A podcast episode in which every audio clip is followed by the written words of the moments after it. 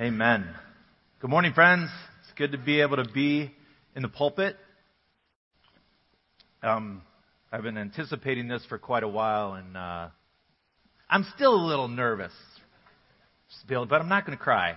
At least that's what I think right now. So I was thinking about it the other day. I was like, man, oftentimes when I get up here, I get emotional, and today I feel a little more passionate and emotional. And uh, praise God for that. It is good to be together. Love this season. What a gift to be able to celebrate uh, not only a transition in weather, but, but our, our graduating seniors. Um, and yes, both from high school and college.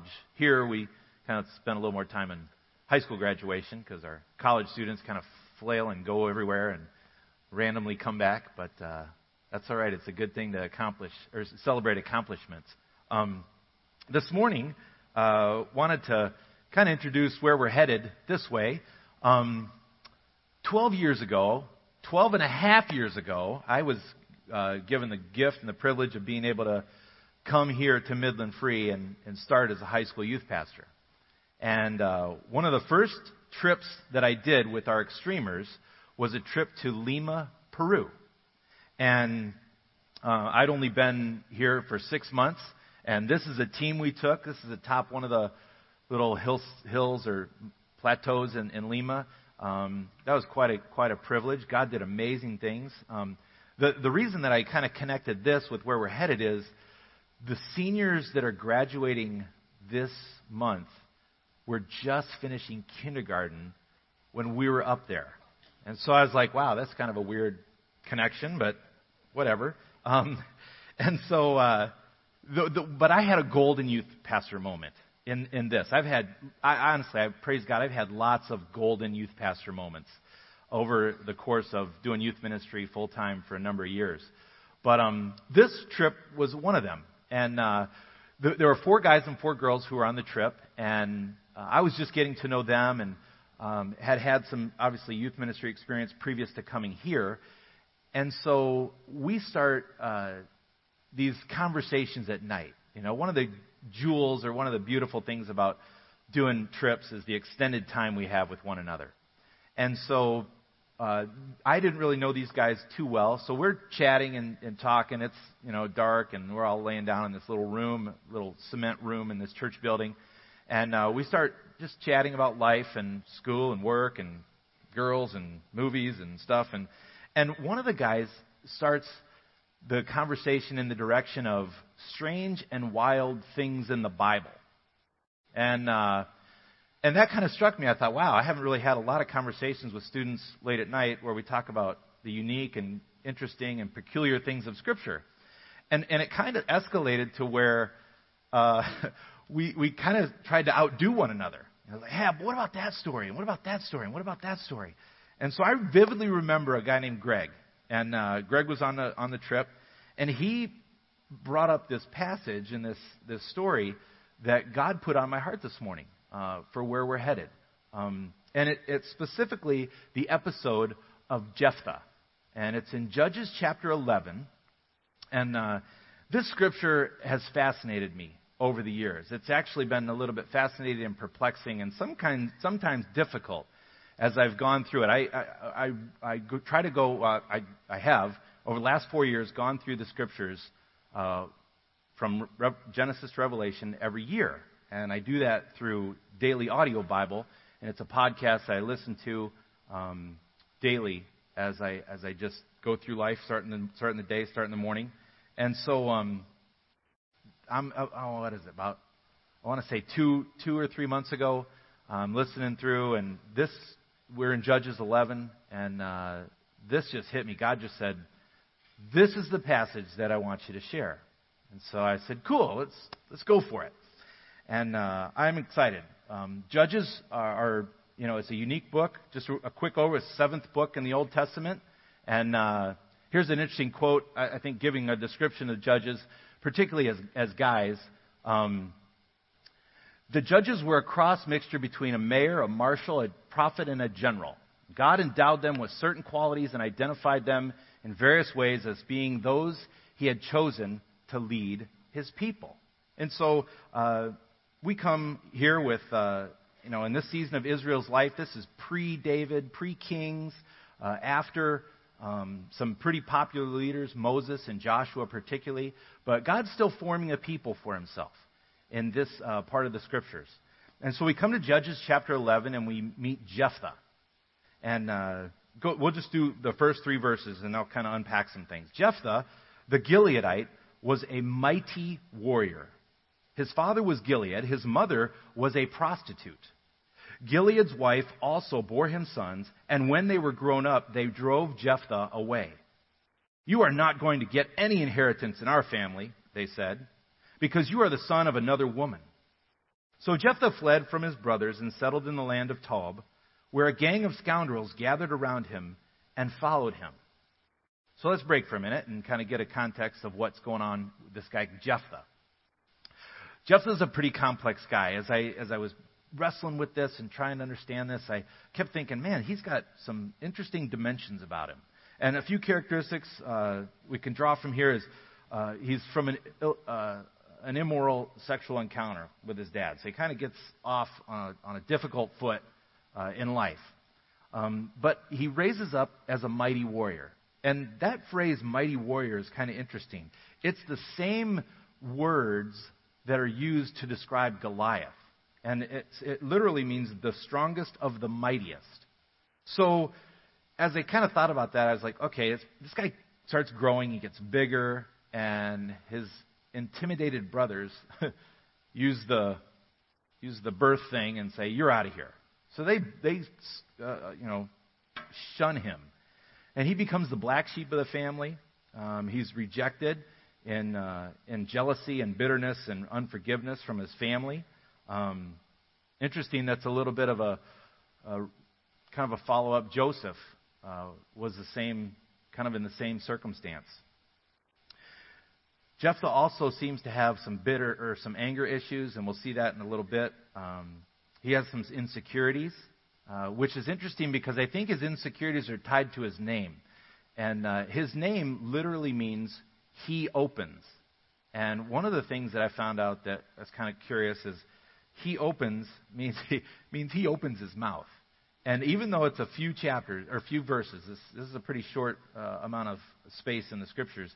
Jephthah is a pretty verbal guy, and uh, he uses that uh, in an interesting way, and we'll get to some more of that in a minute. And one other quality that, that Jephthah possesses is he's a leader, and just it's in his bones. People follow him. Um, apparently, uh, scoundrels follow him as well.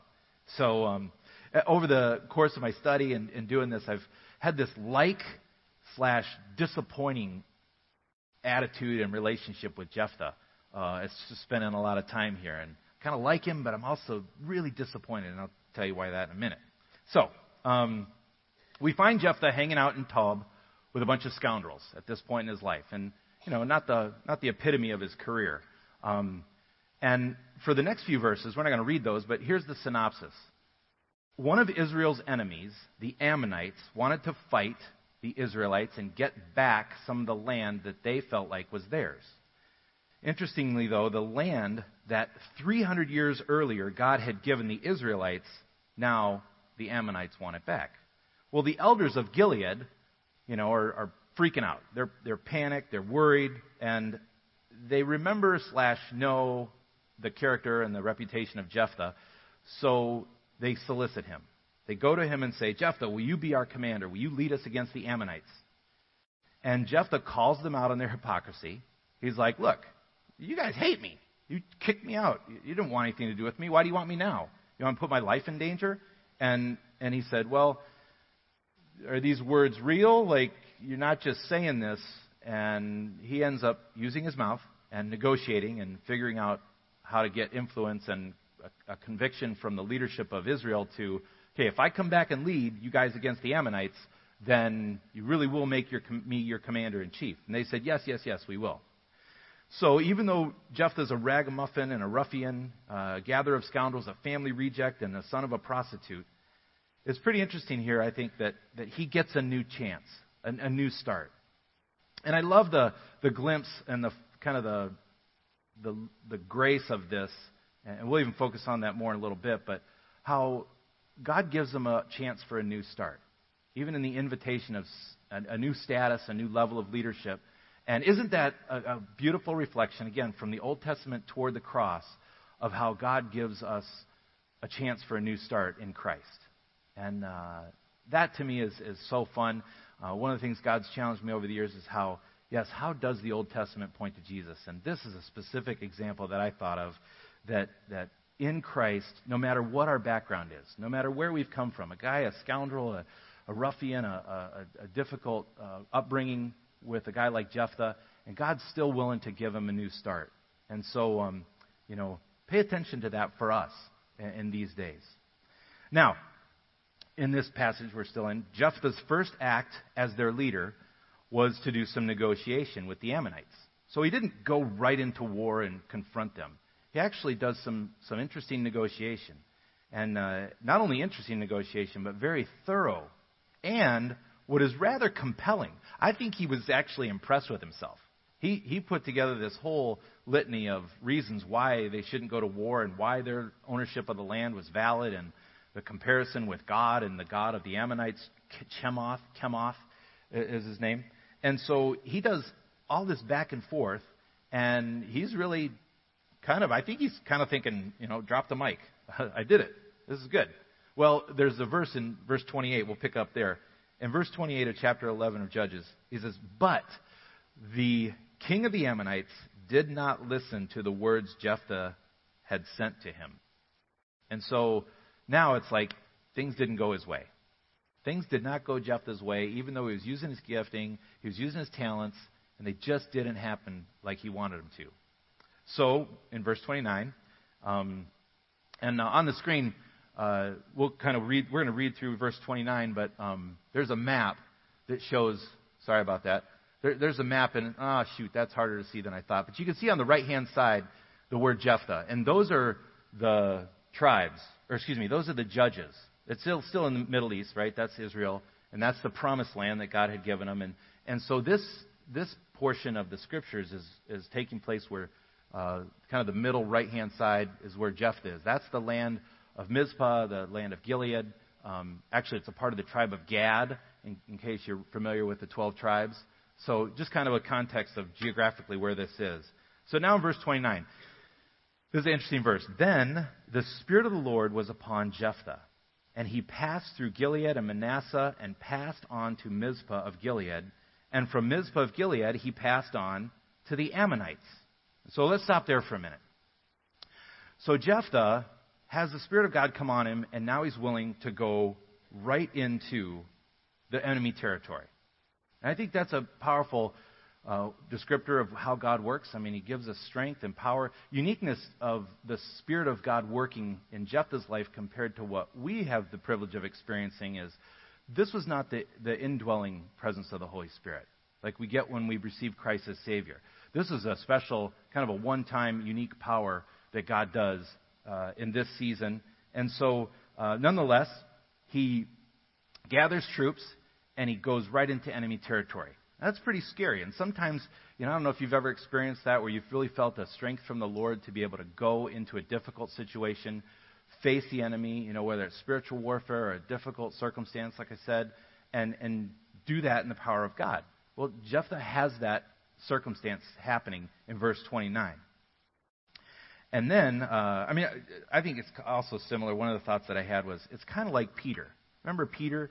I mean, he gets out of the boat. He exercises courage and boldness and faith, and in a moment, he is on the water walking toward Jesus. I mean, this is that kind of thing for Jephthah. He's willing to do this.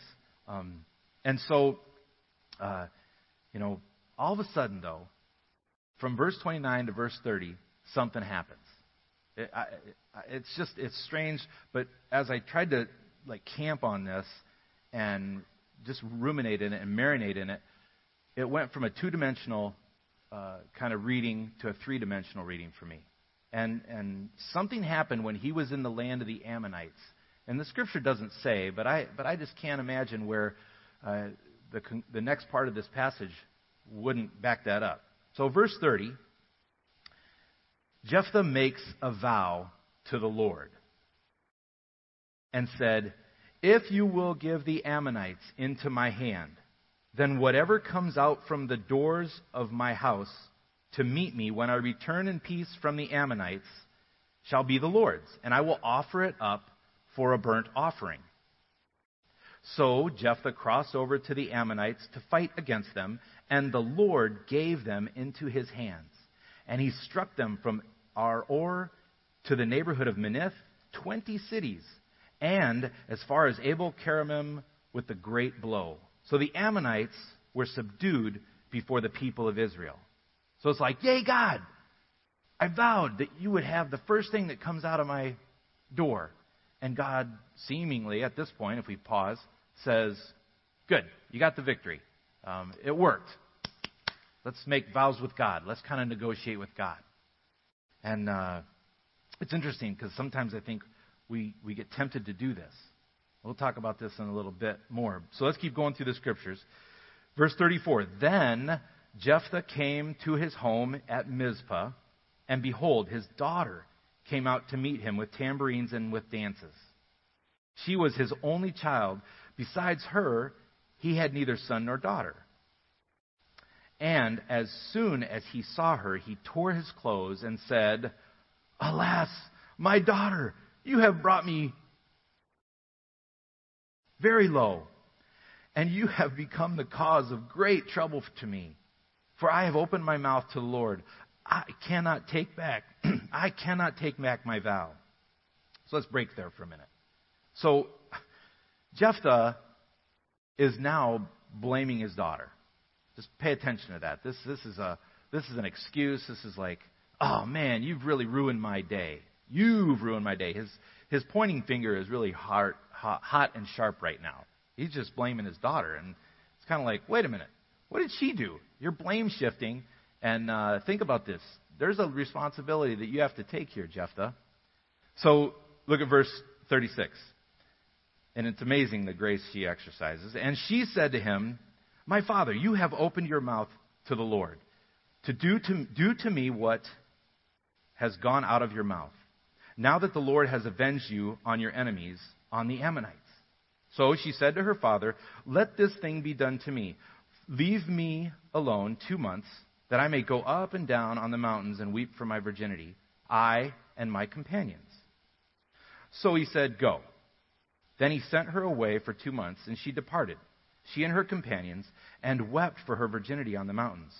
And at the end of two months, she returned to her father, who did with her according to his vow that he had made. She had never known a man, and it became a custom in Israel that the daughters of Israel went year by year to lament the daughter of Jephthah, the Gileadite, four days in the year.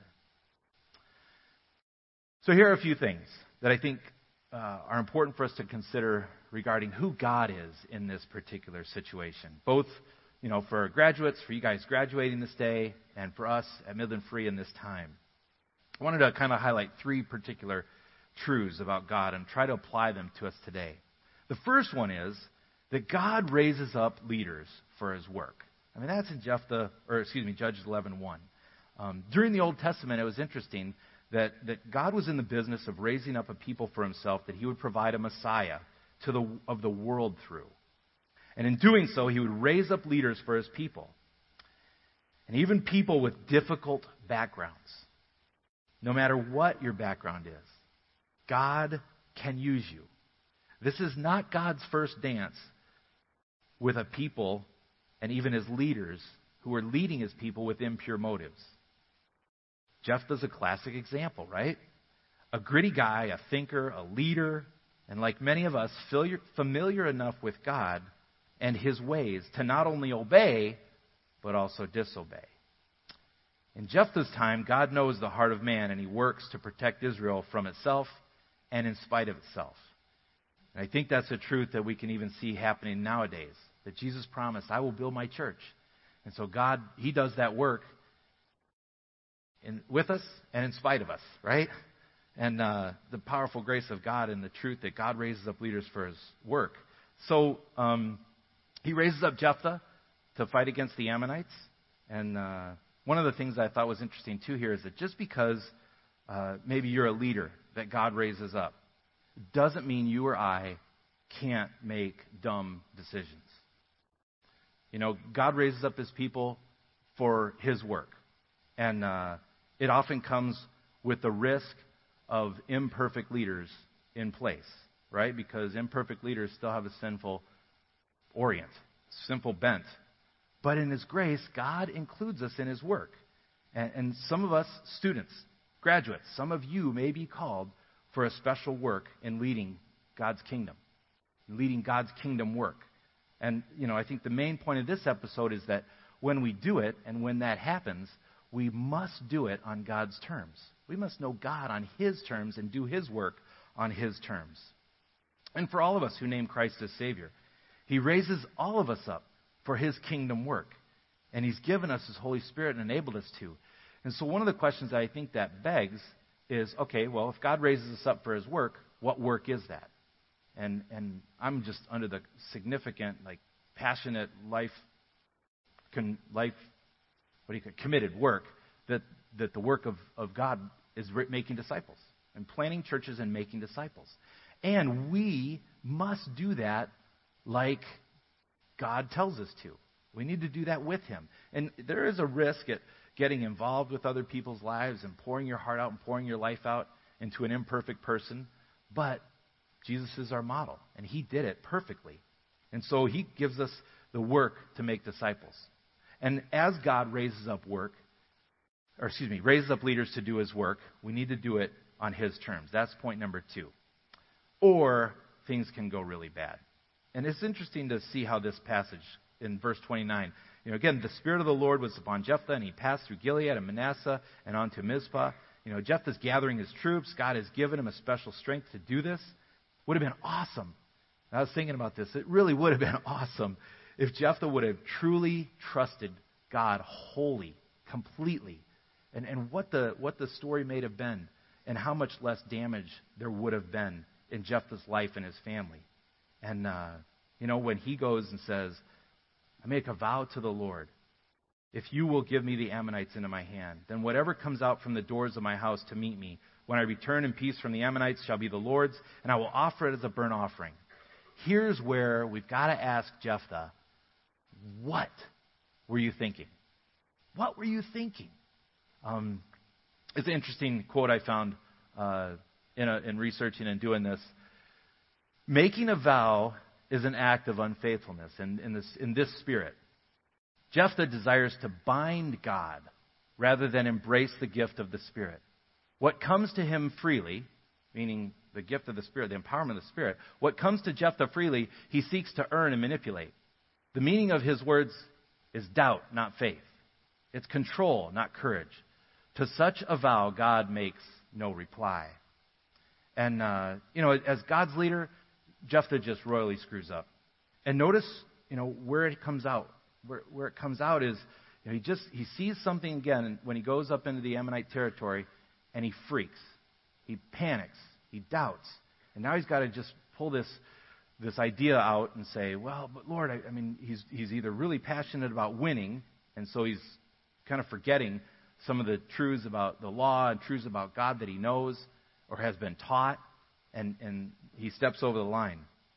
And I kept thinking, man, don't, don't we see ourselves in this sometimes? If we hold on and wait and are patient or let the word speak, we sometimes try to convince God of things we want when we get impatient. Don't we make promises to Him sometimes? I know this was part of my negotiation as a young believer. Um, there, think about this. What, what if we said, God, you know what? If you get me out of this traffic ticket, I'll go on a mission trip. God, if you cut the, listen to this one. God, if you cut the power right now to the building, I'll stop watching porn. It's like, what kind of, yeah, anyway. Um, God, if you give me this job, I'll read my Bible every day for the rest of my life. Or this one, uh, God, if you, if you keep my kids safe, I'll tithe faithfully to your work. Or, or God, if someone comes up to me and asks me about Jesus and how to get saved, then I'll tell them. We do this, right? I mean, there's a hundred other examples we could come up with as far as how we try to vow or promise to God something in order to get him to do what we think is good or what we want to accomplish, or even maybe even what he's already told us is going to happen, And, and we think, well, we got to do it in our own little way. We got to have some insurance. We got to have some guarantees. So back to Jephthah. When we stop and think about it for a minute, one of two things could have come out of Jephthah's house when he got home an animal or a person. Okay, for the benefit of the doubt, just maybe, maybe Jephthah was thinking very narrowly, and the last thing he saw before he, you know, did his journey up to Ammon, Ammon was a goat or a bull, and uh, he's thinking maybe that could come out of his house. But I think that's a stretch. Um, you know, maybe he was desperate in his, with his vow, and he's so desperate to win the battle, he didn't care what. He wasn't even thinking past that particular uh, circumstance. Just wanted to get the battle won over the Ammonites. And so, this is why it's so important to know and trust God and do His work on His terms. Because, lo and behold, what comes out of His door but His daughter? And what a tragedy, you know, that is for how it affected other people as, as he tried to manipulate God. And so God raises up leaders and people for his work, and we need to do God's work and know God on his terms. And uh, this leads us to a third point that I wanted to emphasize and, and put forth that God is a miraculous provider and grace giver for his, people and his work. And I think that's pretty obvious, and many of us have tasted that. And, and I think it comes right uh, again, very clear in this passage. And I hope it's very obvious as we've gone through Judges 11 that God, it wasn't God's idea for Jephthah to sacrifice his daughter. There was no place where God said that. Actually, it's interesting because one of the reasons that God displaced the, the people in this region 300 years earlier, as the children of Israel were coming out of Egypt and headed into the promised land, is um, you know, with Joshua is God displaced them because of their idol worship and their child sacrifice. And you know, in, in Leviticus 18 and in Deuteronomy 12, God explicitly says, "Do not do human sacrifice." You know, that is detestable to Him. And so, strangely though, God lets Jephthah carry out his vow, which is kind of a head scratcher. Think, wait a minute, this has been pretty perplexing as as you kind of feel feel it. Um, you know, and I've asked more than once, does God not care about the daughter? Is God not strong enough to stop him? You know, I mean, God stopped Abraham from sacrificing Isaac. What's going on here, God? And uh, are you silent? And when you're silent, are you not at work? And are you not powerful enough? And, uh, you know, kind of wrestled through that. But one of the things I think is very important for us to be aware of and remember is that God's silence does not mean God is not at work. God's silence does not mean God's not about his work. And so, um, interesting, you know, God already had provided for Jephthah, this goofy, proud, insecure, passionate guy, um, and he'd already provided to not sacrifice his daughter. And he did this, and I didn't, I didn't understand this until I was doing preparation for this message. But in Leviticus 27, um, so this is pre-Judges, right, in the law, in the Old Testament Pentateuch, in the law, Leviticus 27, 2 and 3 says this If anyone makes a special vow to the Lord involving the valuations of persons, sacrificing a person, whether for servitude or whatever, then the valuation of a male from 20 years old to 60 years old shall be 50 shekels of silver, according to the shekels of the sanctuary. If the person is a female, the valuation shall be 30 shekels and on and on. There's actually a, a bunch of other things. But, but check this out. Okay, so God is silent, and Jephthah knows God. Jephthah knows the Lord. Jephthah knows some of the, the scriptures. But again, he knows enough to obey, but he also knows enough to disobey. And so here's where it's, it's awesome. And I think our students, you know, our graduates, and us, we've, we've heard a lot. We know a lot biblically. And we know a lot about God personally, many of us. And, and here's where I think this is such a powerful truth we've got to lock onto. We often want to blame God for tragedy and loss, or we see it around us that people want to blame God for tragedy and loss. And when He's silent, we can panic, we can freak out. Uh, over in verse 12, uh, excuse me, chapter 12 of Judges, and I think it's about verse 4 or 5, Jephthah actually admits, when I didn't get the kind of help I expected, he took matters into his own hands. And isn't that such a common excuse and, and experience for us. Yet I think it's really powerful that God shows and proves that He's not silent. He is not silent. And when He's silent, He's, he's given us His word. And He gave Jephthah His word and said, Look, you don't have to follow through. One of the tragedies about Jephthah is that he never consulted anybody. I mean, he makes this rash vow, and, and he never actually consults anybody. And again, there's a, there's a powerful thing I think we got to keep in mind that um, seek wisdom and seek wisdom from the Lord and from godly leadership and godly people in your life, right? And, and so God's provided. God's provided His Word. God's provided His truth. God's provided Jesus. God's provided wisdom. God's provided His Spirit. God's provided forgiveness in Christ. God's provided our new identity when we trust Jesus. God's provided hope. God's provided belonging and acceptance into the kingdom, into his, into his body, into his, his life, his family. And so, with those things, there's where we lock on to knowing God and his truth. We don't have to be manipulative and try to convince God of things we want. We don't have to be ignorant or prideful or stubborn and hurt people around us, which happens way too often.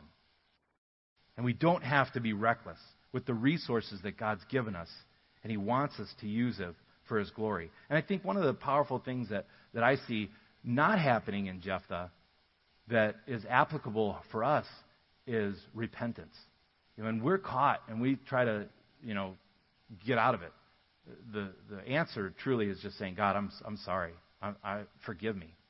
Uh, you know, Jephthah doesn't give us that example, but we see that over and over in, uh, in the New Testament, particularly, and in the life of David, you know, and, and other people throughout the scriptures, that when we're caught trying to manipulate God or trying to negotiate and vow to God, and, and again, students, graduates, you know, um, as you head down the path, you know, and, and God brings you under conviction. 1 John 1 9, when we confess our sin to the Lord, He is faithful and just to forgive us our sin and clean us up from all unrighteousness.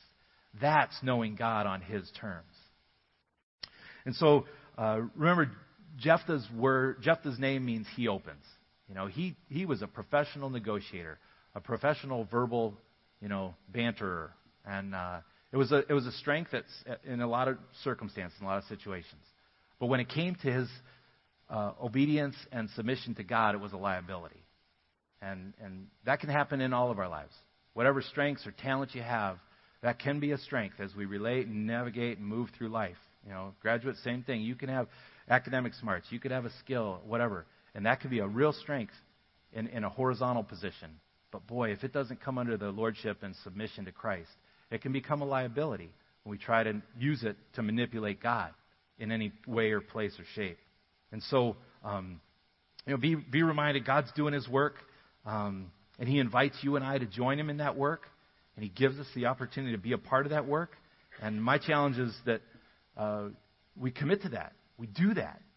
Say, God, yes, I want to do work, your work on your terms. And I want to do it from this day forward. And so I, I thought this would be a good uh, opportunity to uh, listen to the words of Jesus in this particular time. Um, one of the temptations we may face as we send our students off into a world that is insane regarding politics morally just completely dark and spiritually bankrupt.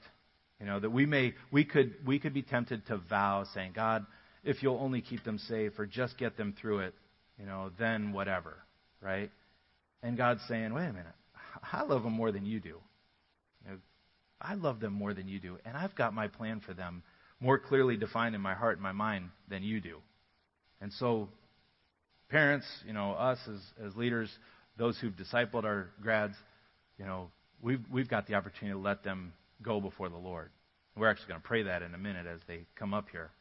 But um, Jesus, uh, Jesus says this. It's right before the Last Supper. He's had three and a half years with his disciples, and something is looming on the, on the horizon, literally hours away his betrayal and his crucifixion.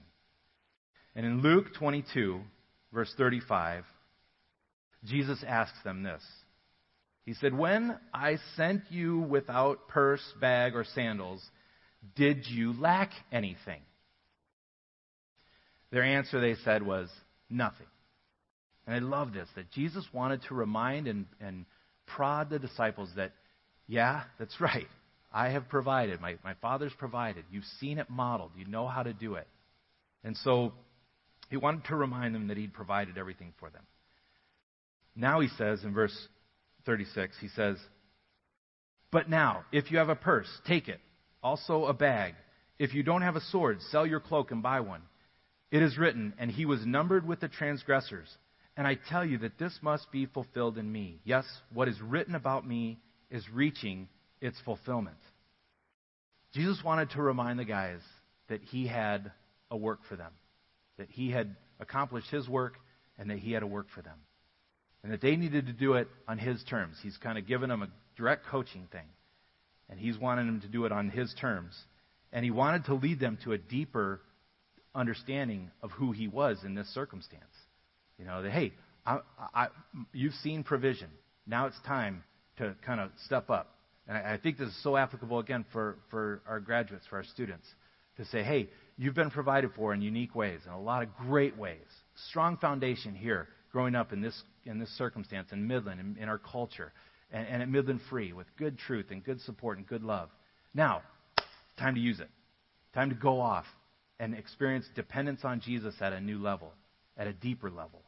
And uh, so, be about the work of um, carrying those things into disciple making and into building the kingdom as God has called and led. And so, you know what's so awesome? That in His mercy, God has a plan and He's provided. And we have the privilege of knowing how to do God's work from His Word and from the power of His Spirit. And so, both Midland Free and our graduates, um, lock into that. Surrender to that. Embrace that in these days, in these moments. It's a great time to be a part of the kingdom. It's a challenging time for sure because there's a lot of attack and a lot of disagreement uh, about the word and about the person of Christ in our culture. But nonetheless, it's a great time. God has ordained these days for each of us. And for Midland Free, same thing. You know, we've got a great way, a great time, a great place to be salt and light and do the work of disciple making here in Midland and in mid Michigan for His glory. So let me pray as we finish. Father, thanks again for the glory of the living word that you've blessed us with and, and allowed us to experience and know. Father, thank you too for um, showing us that you really do want us to trust you and know you and live for you and work for you on your terms. And God, please forgive us where we've been tempted and we slipped and tried to manipulate and negotiate and, and vow inappropriately. And Lord, we ask that um, as you are about doing your work, that God, you would receive the glory from our lives. And so I pray, Father, that that would be something that is truly marked by our graduates as they're moving on and us as a church family. Lord, in these days, may you receive the praise and honor and glory. In Jesus' name we pray. Amen.